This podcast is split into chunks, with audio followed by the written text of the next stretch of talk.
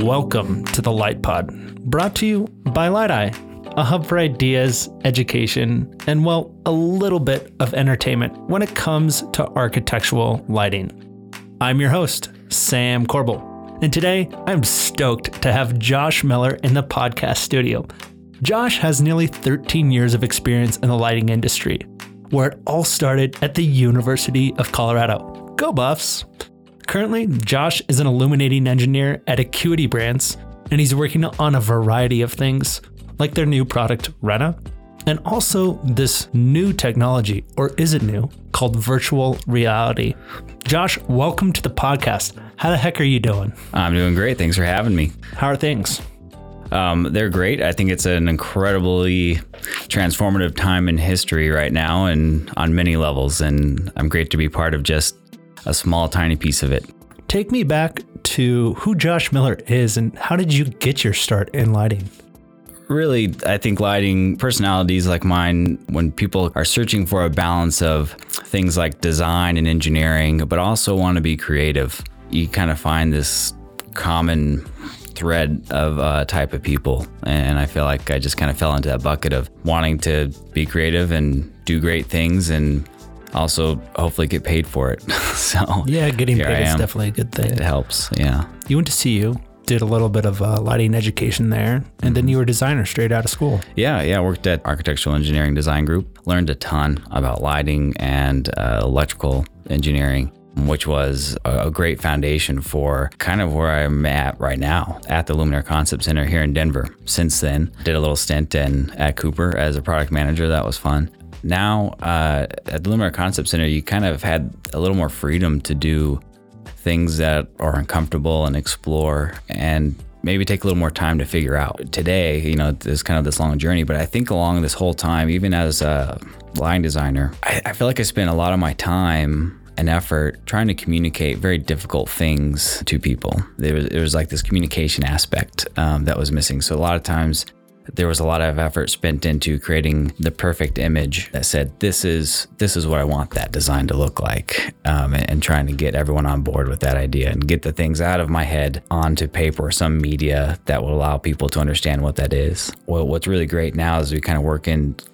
moving on with the new technologies and everything with virtual reality i'm at now i'm actually able to create that space and create that experience and be able to communicate that what's in my head in a very short amount of time um, which is really incredible I tell you what, I think virtual reality is something that there's a long conversation to be had about, but I want to set kind of the ground rules here. And let's be honest with ourselves for a second.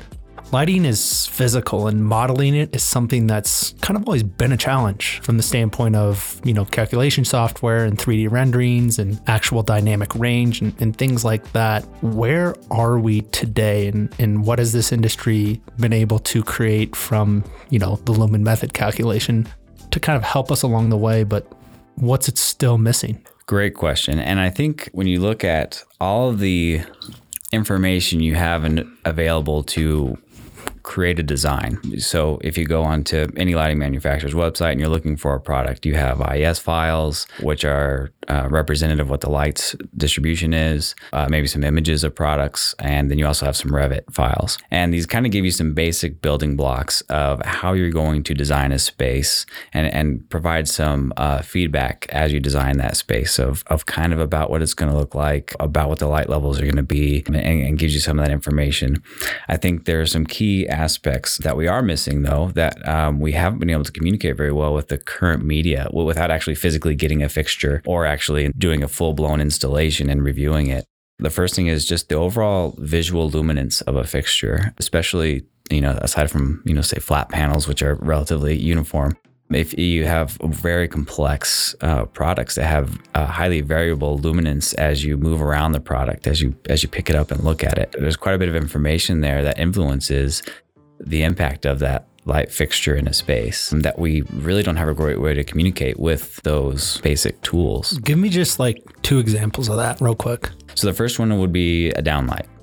So a lot of times it's important to understand how the flash is coming off the reflector as you move around that downlight. So as an IES files, you could kind of get an idea of the distribution and maybe glare and stuff like that, but you don't really have an idea that the flash is kind of coming from the top down of the reflector, from the bottom up, or if it's just there's a lot of uh, color separation or something like that. You don't have a lot of information about what's actually happening to the reflector of a downlight as you move around it. Another one is actually these these pendants that you have in front of us, uh, which are it's not a great example because no one else can see them. That's okay. Well, I mean, we can talk Yeah, about them. talk. It's a 3D printed pendant. It's some sort of translucent material that's got curves and waves and stuff like that in it, and it's just got an A lamp screwed into the inside of it. it's quite nice to look at. And as you move around it, you know, the bottom, you can kind of see some geometry in the bottom. You can see all the details. As you get close, you can see the the 3D printed material and the, the details that that has. Um, there's also a variation in thickness um, that kind of gives you some different luminance compositions uh, across the whole surface. And so you can see an image of this and you could probably get a pretty decent idea of what's what this will look like once you install it. But once you actually start moving around it, it's it's quite complex. And if you look at like an IES file for this, will probably just be uh, very similar as if it were just a glowing ball, um, which isn't a isn't a bad thing. It just doesn't give you the information you need that shows the complexity of this aesthetic. Because up to this point, we've basically had a, a means and methods of testing luminaires in light sources. And that's based around far field photometry. It's based around saying this is what the light looks like in terms of the shape of the light that comes out of it, but it doesn't give you any real visual representation of how you can interact with that. And that's that's definitely something that's that's always been missing from mm-hmm. the ability to do a, a real-time render, a real-time lighting design maybe. Is that mm-hmm. is that a good word? Is real-time a good word? I don't know. Real time. I think I think you want to have something that's representative of what you see in real life. In the end, Th- there have been methods in the past that have kind of been similar to like taking a bunch of pictures of a fixture at different angles to give some sort of representation of what the luminous composition is. Um, but really, there's this movement that you have throughout a space. Like if I'm walking through a space and I move, it's actually capturing that movement as we kind of grow to more and more complex uh, lighting solutions and, and environments. It's it's all about an experience over time versus um, just a flat static snapshot. You know, when we introduced tunable white or any sort of color changing, anything like that, or like the fixture that we did with Rubik was a very difficult thing to kind of explain to people because this is it was a very dynamic fixture. The whole point of it was to be visually dynamic and change over time without impacting the space. But to actually show that with a lot of the media it was very difficult to communicate that um, uh, in a in a manner where people could appreciate that that aspect of it. When you say show it, I mean it was is physically getting somebody to understand how nine cells could be different colors, but based on what one color was next to another one, it- created. I believe you guys called it dynamic contrast or uh, it? simultaneous contrast Thank you. Yeah. Sim- simultaneous contrast Mm-hmm. To the point where it would look one way if you saw it by itself, but because it was next to something else, it created a, a new illusion. You're almost tricking your eye to believe it was something that it actually wasn't. Mhm. and the appearance of gray light. And I think what was interesting about that is that the, really the best way to experience that product was to have it installed in a ceiling and to be underneath it and to be looking at a piece of paper and saying, "Hey, there's nothing happening down here." But then you look up and you say, "Well, that fixture's changing quite a bit." Yeah, Um, and, and, it was- how do you do that with a photometric calculation tool today? E- exactly. And and and, and from a photometric perspective, it it was constant, but visually, the luminance aspect of it was not, and that and that was a bit of information that we don't quite have the tool sets to to communicate yet. I want to dive in just a little bit more on what it means to see numbers and calculations on paper versus get that visual experience and talk about it in terms of design just for a minute. Because lighting design very much is twofold. We need light in a space. Uh, there's a there's a big old handbook, the IES handbook, that has recommended light levels, and then there's organizations, there's medical documents, there's codes and standards that say you need X amount of light. But that's is that 50% of design today? Is that just, you know, the icing on the cake and it's really about the visual experience? Uh, Talk to me a little bit about how you see design as being a, a twofold visual versus numbers game.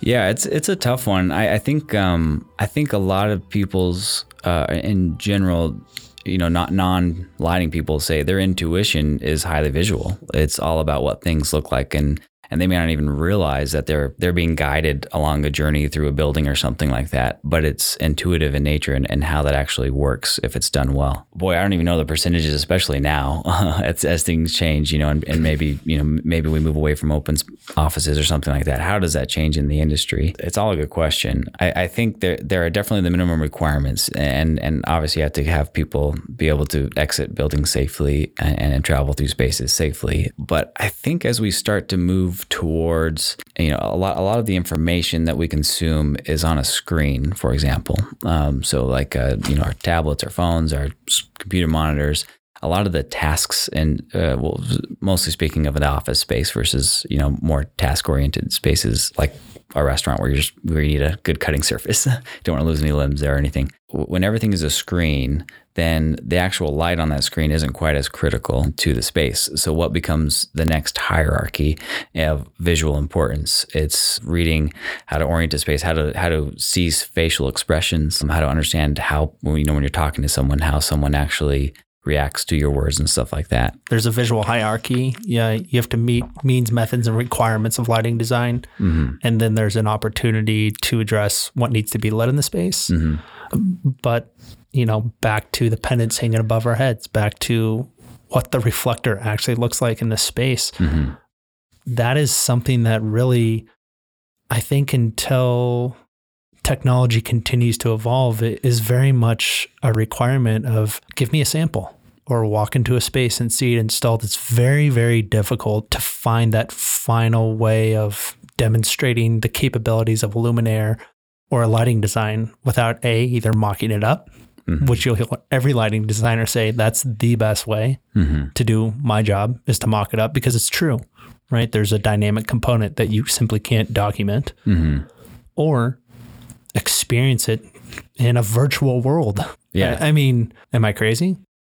No, I, I, think there's there's a lot of great opportunities now from a virtual perspective, and now that gives you the opportunity to light a space based on how it looks and balancing out all that stuff a, in a highly visual and intuitive manner, and then you more or less adjust the lumen level to get what you need to meet those safety requirements and, and all the other requirements. But you can really focus on nailing how it looks first. It's a huge opportunity for how we approach line design and possibly a way to increase the efficiency of how we actually light the space and get buy off from uh, the various customers along the way, um, where the, whether it's the architect or or the end user or the owner. Well, you know what? I think you've got um, a little bit here, and there's a lot to talk about when it comes to that virtual presence.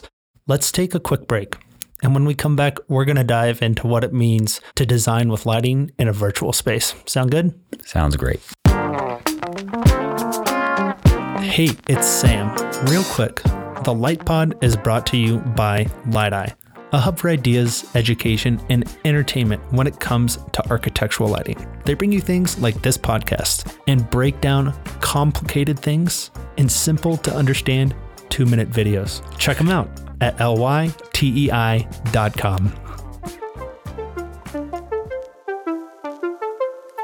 And welcome back.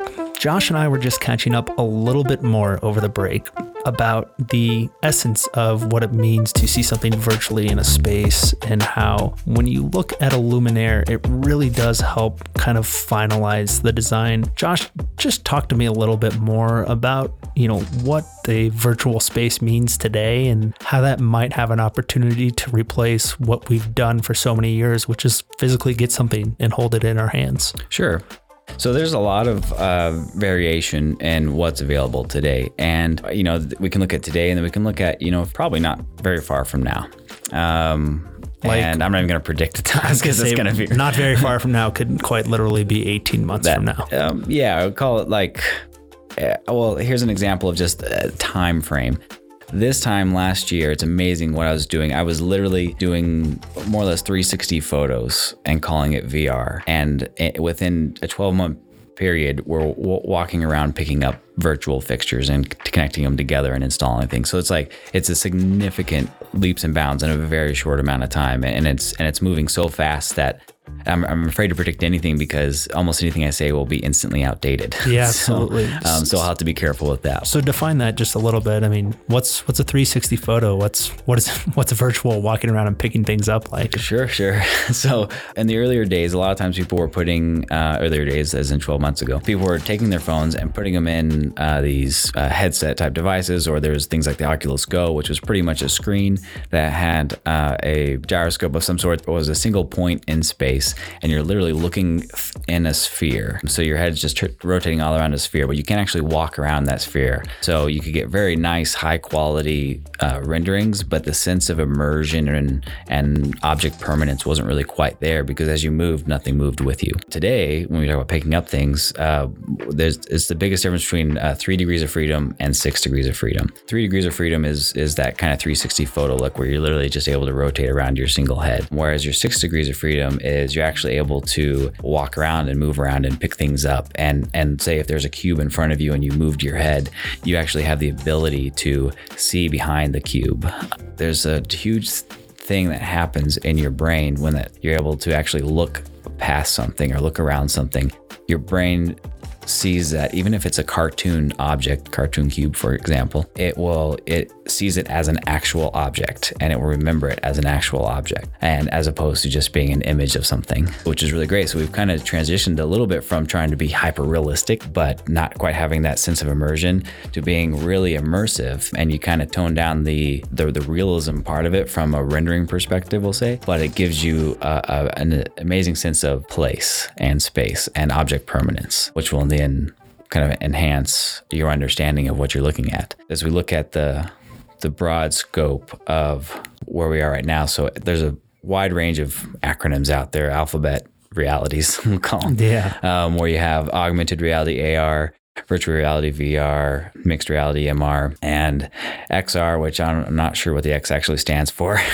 But it's everything. It's a, yeah, it's, the X it- it's- factor. it's exactly. It kind of pulls in all the things. And so you hear all these things, and some of it has been kind of this uh, marketing evolution where, you know, well, uh, our AR is different, so we're going to call it MA, MR or something like that. So some of it's marketing, but really AR today that's accessible to most people is the type you see on your phone where it is using the camera to scan a space get some basic geometry of what, what it is and then bring an object into that space. And so you're kind of the, the user interface is a little bit disconnected because you're kind of looking through your phone to the space that you're in. So your field of view is quite small. So it's not quite immersive, but it gives you a really good idea of uh, the 3D geometry of that object in your space. So so it gives you a really good sense of scale. It's, it's not quite immersive. You- You're not quite being transported and inspired I've- yet. I've got to stop and we've got to define immersive because, you know, for everybody listening, Josh put a, a VR headset on me right before we sat down to record this podcast.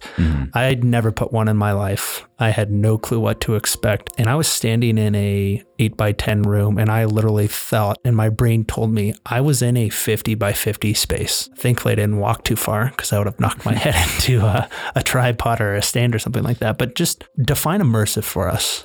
really immersion um, and, and kind of we we've been talking about in the end when we talk about and this kind of goes to the virtual reality aspect of things we talk about actually creating a whole new environment and it's more of an experience so i am bringing a place to you and when you put it on you are transported to that place and that really changes how we think about um, understanding things and how we take them in. So when you're immersed, the full immersion is your you your brain thinks you're in that space. Um, there's a lot of really great things that happens. Um, and it triggers some other parts of your brain uh, with it when it comes to memory. So now, when you know, we were talking a little bit earlier, it's like you put that on, and now instead of thinking of, oh, I saw that space in a picture or whatever, and you might barely remember what it looks like, but you actually remember being in that space, and you remember where things were, where shelves were, where the desks were, and you actually, uh, it just opens up all these new avenues of of memory and understanding, which is really great. And when it comes to lighting, I think a lot of times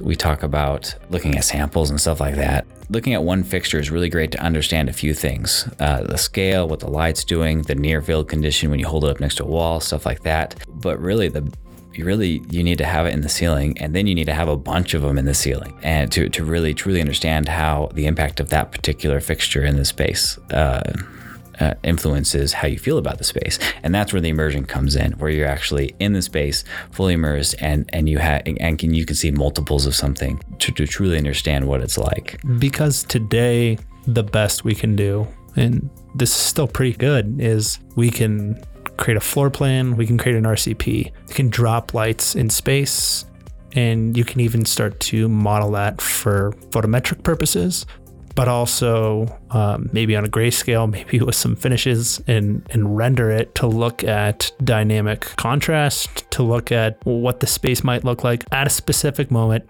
at a specific time, with specific conditions, modeling somewhat the reality of the, the luminaire. That's not how we live. That's not how we walk through life. That's not how we walk through spaces. Mm-hmm. So that's that's what's pushing this VR concept into the architectural space, maybe architectural design as a whole, we might say. Mm-hmm. What's happening that is allowing virtual reality concept, this software, this technology to even be a conversation that you and I are talking about today?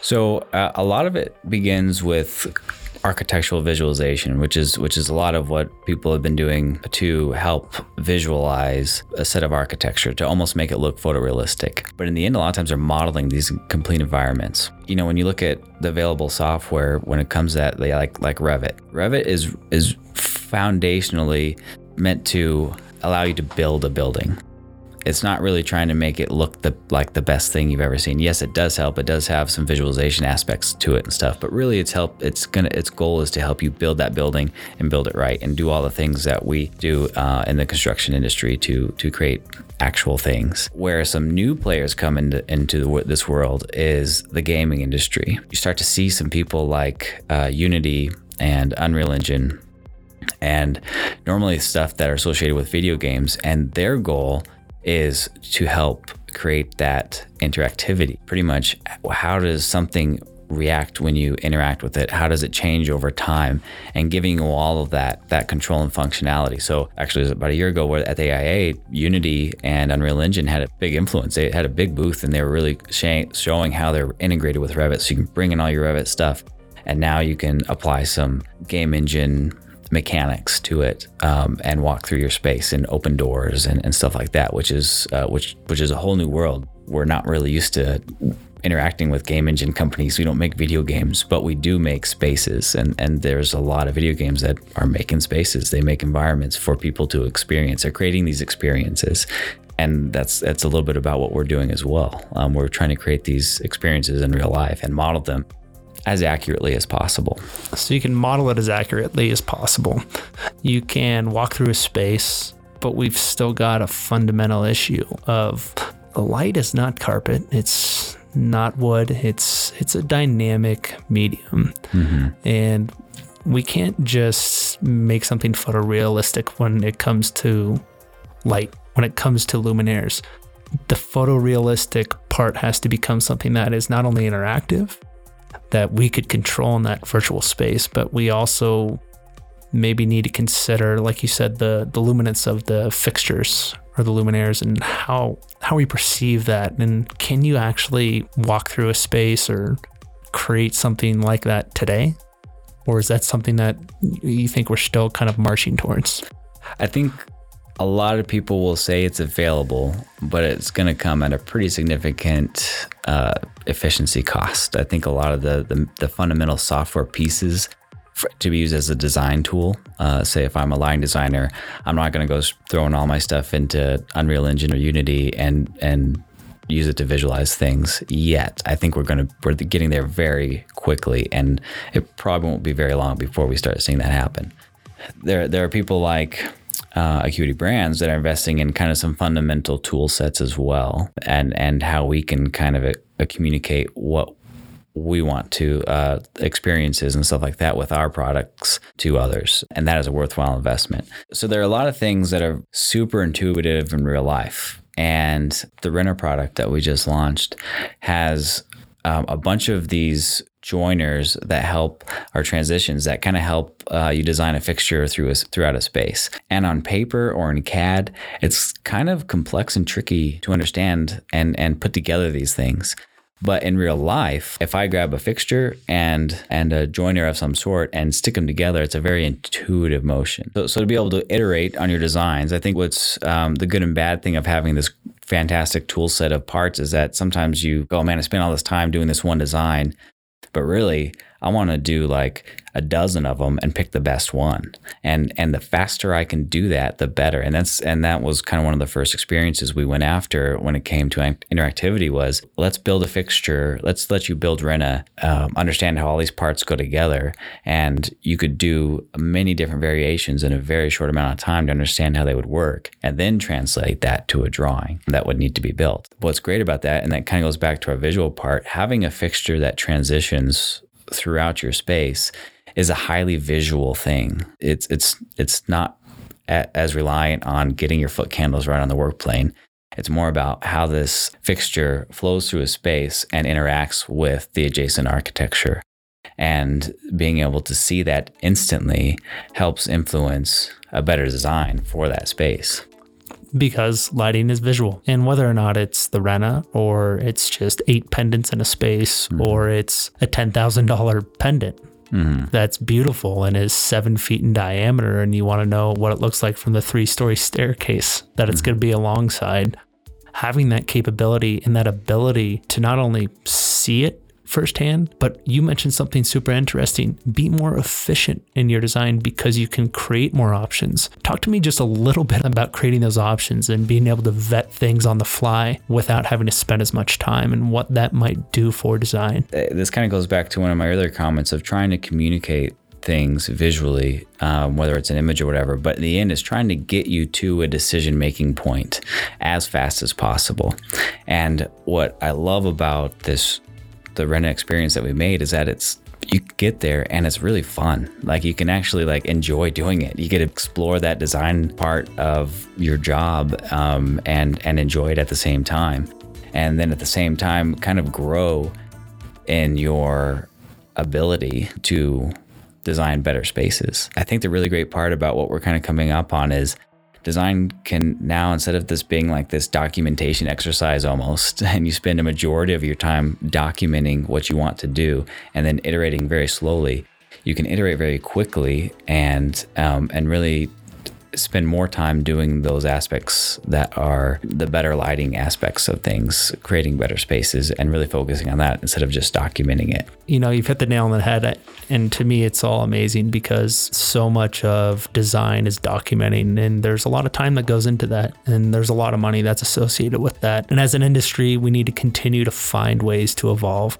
We need to find ways that if maybe we can't necessarily automate stuff, uh, look at how to become more efficient and this is almost opening up a completely new door past all of that, which is just experience it on the fly and and let everything come to you from the standpoint of design as a concept may just simply evolve because we can see everything. We can feel it, we can hold it, and most importantly, we can remember it. We can mm-hmm. we can create a true emotional experience right off the bat without ever even walking into the space. Yeah. And, and that and a lot of that too is getting setting expectations for everyone involved.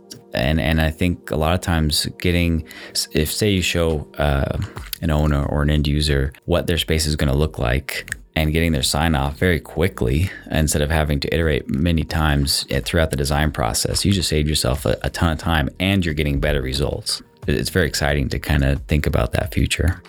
Well I tell you what Josh this has been a really awesome conversation and it's it's insightful to think about how we can save time and increase our results and surprise let technology do some of that for us it'd be great to catch up with you just a little bit more maybe in another episode and we can chat specifically about how the challenges of lighting in AR and XR and VR will be addressed and they can be accomplished. And like you said, not a lot of time. What do you think? Sounds great. All right. We'll talk to you soon, Josh. Thanks. Hey, it's Sam. Real quick, if you enjoyed this episode of the Light Pod, do me a favor go back to the app that you follow or listen to this podcast on and click that like or subscribe button. Until next time, see ya.